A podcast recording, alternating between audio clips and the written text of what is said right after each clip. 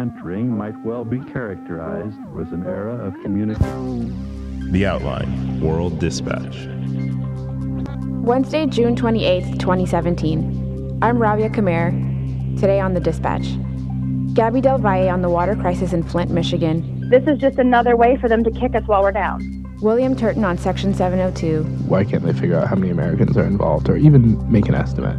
And Jeff Ihaza on Azealia Banks. It's kind of strange to watch someone like Azealia Banks get kind of thrown under the bus, but a lot of other kids get praised. Here's the dispatch. Power. 8002. That's the number of residents in Flint, Michigan who have been threatened with foreclosure if they don't pay their water bills. Flint hasn't had clean water since 2014 when the city began sourcing its water supply from the polluted Flint River.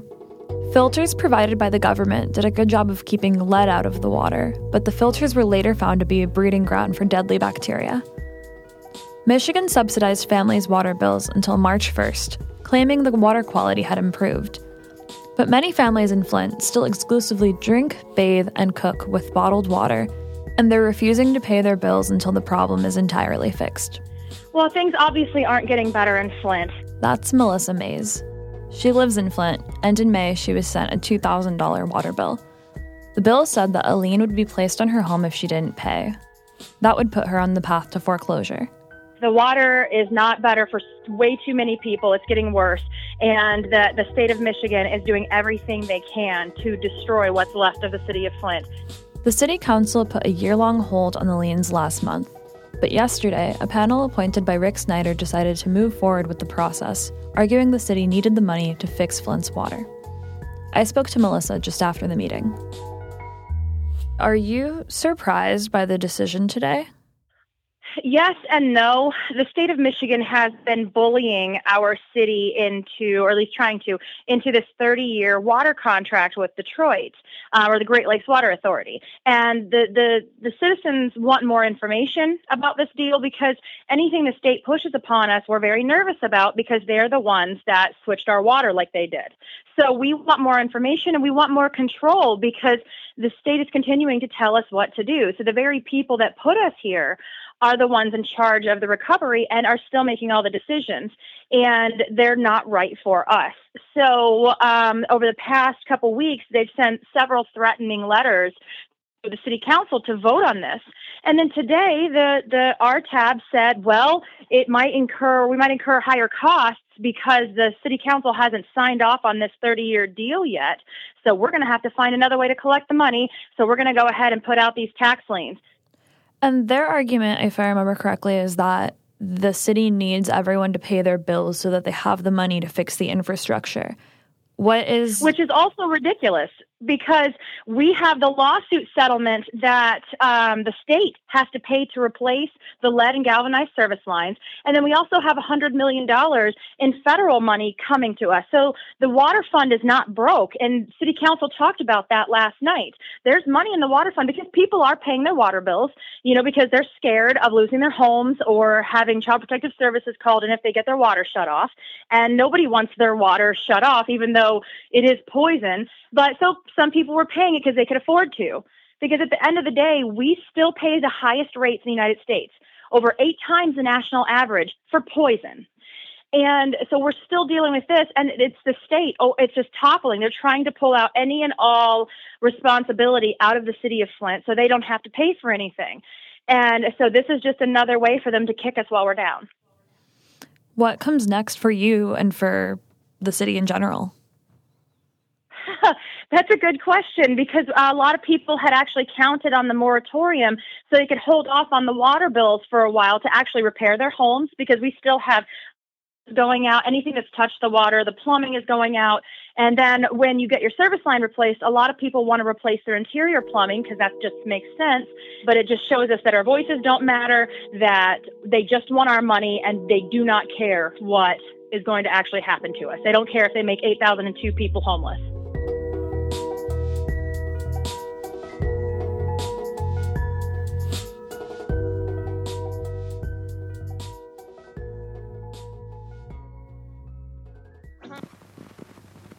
Power. we may never know how many Americans are being swept up in foreign surveillance. Section 702 of the Foreign Intelligence Surveillance Act allows electronic surveillance of non US citizens for intelligence purposes. William Turton reported on it yesterday. Hey, William. Hey. So, what exactly is Section 702? So, Section 702 is a portion of the Foreign Intelligence Surveillance Act. And what it allows, it kind of gives these intelligence agencies the authorization to conduct surveillance on non US citizens for intelligence purposes. So, what happened with it yesterday? So, yesterday there was a Senate Judiciary hearing on the reauthorization of 702. Um, and part of the hearing included lawyers from intelligence agencies and the Director of National Intelligence. And they argued, as they so often do, 702 is a essential and crucial tool for preventing terrorism here in the States and worldwide. Um, so, something that people have wanted to know is how, how many Americans does this actually affect? Right. So for a long time, there's been a lot of privacy groups like the ACLU or the EFF, um, and even Congresspeople on the Judiciary Committee and other members of Congress that want to know, you know, when you conduct this surveillance on non-U.S. citizens, you know, even non-U.S. citizens can sometimes talk to Americans. So how often are what Americans are saying and doing online, who they're communicating with, um, how often is that getting swept up by intelligence agencies and stored and analyzed? And so, um, members of the Judiciary Committee have asked these intelligence agencies essentially to provide even just an estimate of how many Americans are getting swept up. Um, they've been asking for years now for some kind of number. Um, and now the intelligence agencies are saying it's technically impossible to be able to determine how many Americans, which is different from their answer of previously that we're working on it. I mean, it, it, seems counterintuitive to think that something that involves data collection wouldn't be able to, to provide a number like that. Yeah, that's a great point. Senator Dick Durbin brought that up during the Judiciary Committee, saying that, you know, these intelligence agencies have this capability to analyze data, so why can't they figure out how many Americans are involved or even make an estimate? How many Americans have been swept up into this 702? You can't tell us. How are we supposed to believe that transparency is really the guiding principle and that we have such great data collection if you can't even identify for us how many Americans have been innocently swept up into this effort? Um, so, so what are the implications here? I think if 702 will be reauthorized is kind of a foregone conclusion. It's almost definitely going to be reauthorized. Uh, I guess really the big question is whether it will include a sunset provision as it has in the past. Um, it's kind of new that these agencies are asking for it to be instated indefinitely. There's some hesitation with 702 because some of the documents leaked by National Security Agency whistleblower Edward Snowden revealed that, you know, a lot of Americans were being swept up in these kind of huge surveillance nets. So I think people are really cautious of kind of giving the intelligence community these types of powers, even if they do probably stop terrorist attacks.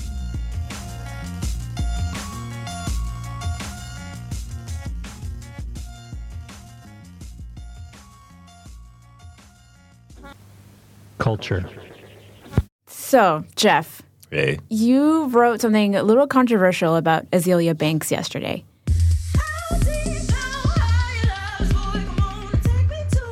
Um, yeah, I mean, I hope it's not that controversial, but Azealia Banks has been releasing music kind of steadily over the past year. Um, and she had a new track yesterday called Escapades. And like all of the music she's put out, it's an excellent song. And I've just been thinking how, you know, there's so much going on, especially in the hip hop world, of these young kids who have super problematic past and really aren't repentant about it at all being really, you know, shined on by by the hip hop media, but somehow we look at Azealia Banks as like this crazy person. I mean, why why are people actually that upset? I don't I don't know. People hate her more than they do other celebrities. It seems like. I don't want to say she just brought it on herself, but she definitely hasn't helped her situation. Um, there was an incident where the RZA from Wu Tang invited her to a party at Russell Crowe's house, and apparently she threatened to stab everyone. She got in a fight with Zayn Malik using some racially insensitive language. Um, she's definitely said controversial things over and over again. I think she sided with Milo Yiannopoulos at one point. Um, she's you know advocated skin bleaching. She's not by any means a perfectly woke celebrity, um, but neither is any celebrity. And I think it's it's it's kind of strange to watch someone like Azealia Banks get kind of thrown under the bus, but a lot of other kids get praised and even sometimes you know called like oh cool for not being politically correct or whatever like that's tight to be just brash and rude Right. I mean, there are certain things that you can do and they get you elected to the U.S. presidency. well that yes. But depending on who you are, if you're Azealia Banks, it just means that your career kind of gets stalled.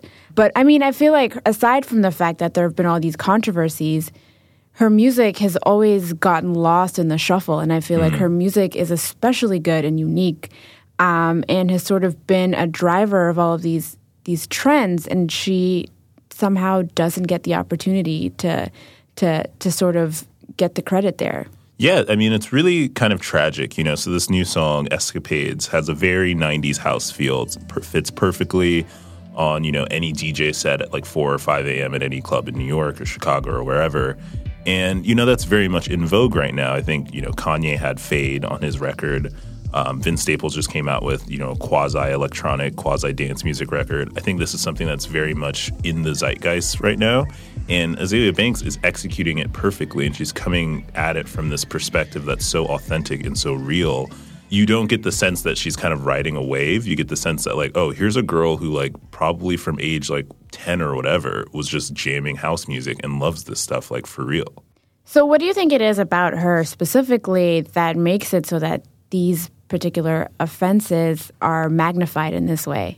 Well, I mean, I think there's an obvious double standard when we talk about culture when black women do things, or when, I mean, for to start, when black artists say or do things versus when white artists say or do things. But I think it's also compounded when it's a black woman doing something. It's just, you know, in our nature as a as a culture to sort of say, oh, look how crazy they are, look how angry they are, look how this or that they are. So, where does she go from here? She agreed with a tweet from one of her fans that was basically saying, you know, keep putting out this music and just be on your best behavior. And I think that's obviously good advice, but at the same time, there's something to be said, at least for me as an Azealia Banks fan, of, you know, the controversy is sort of part of it. Her the fact that she doesn't care about who she offends or what she says, I think is a big part of it to a lot of people. So it's going to be straddling that line of not just going into like neutered you know, Pleasantville mode, but also not, you know, maybe don't say gross things to a 14 year old on Twitter. So hopefully she finds that middle ground. And I think if she does, she can definitely be one of the biggest, you know, stars of our day. Well, I, I hope she figures it out. Thanks, Jeff. Thanks. So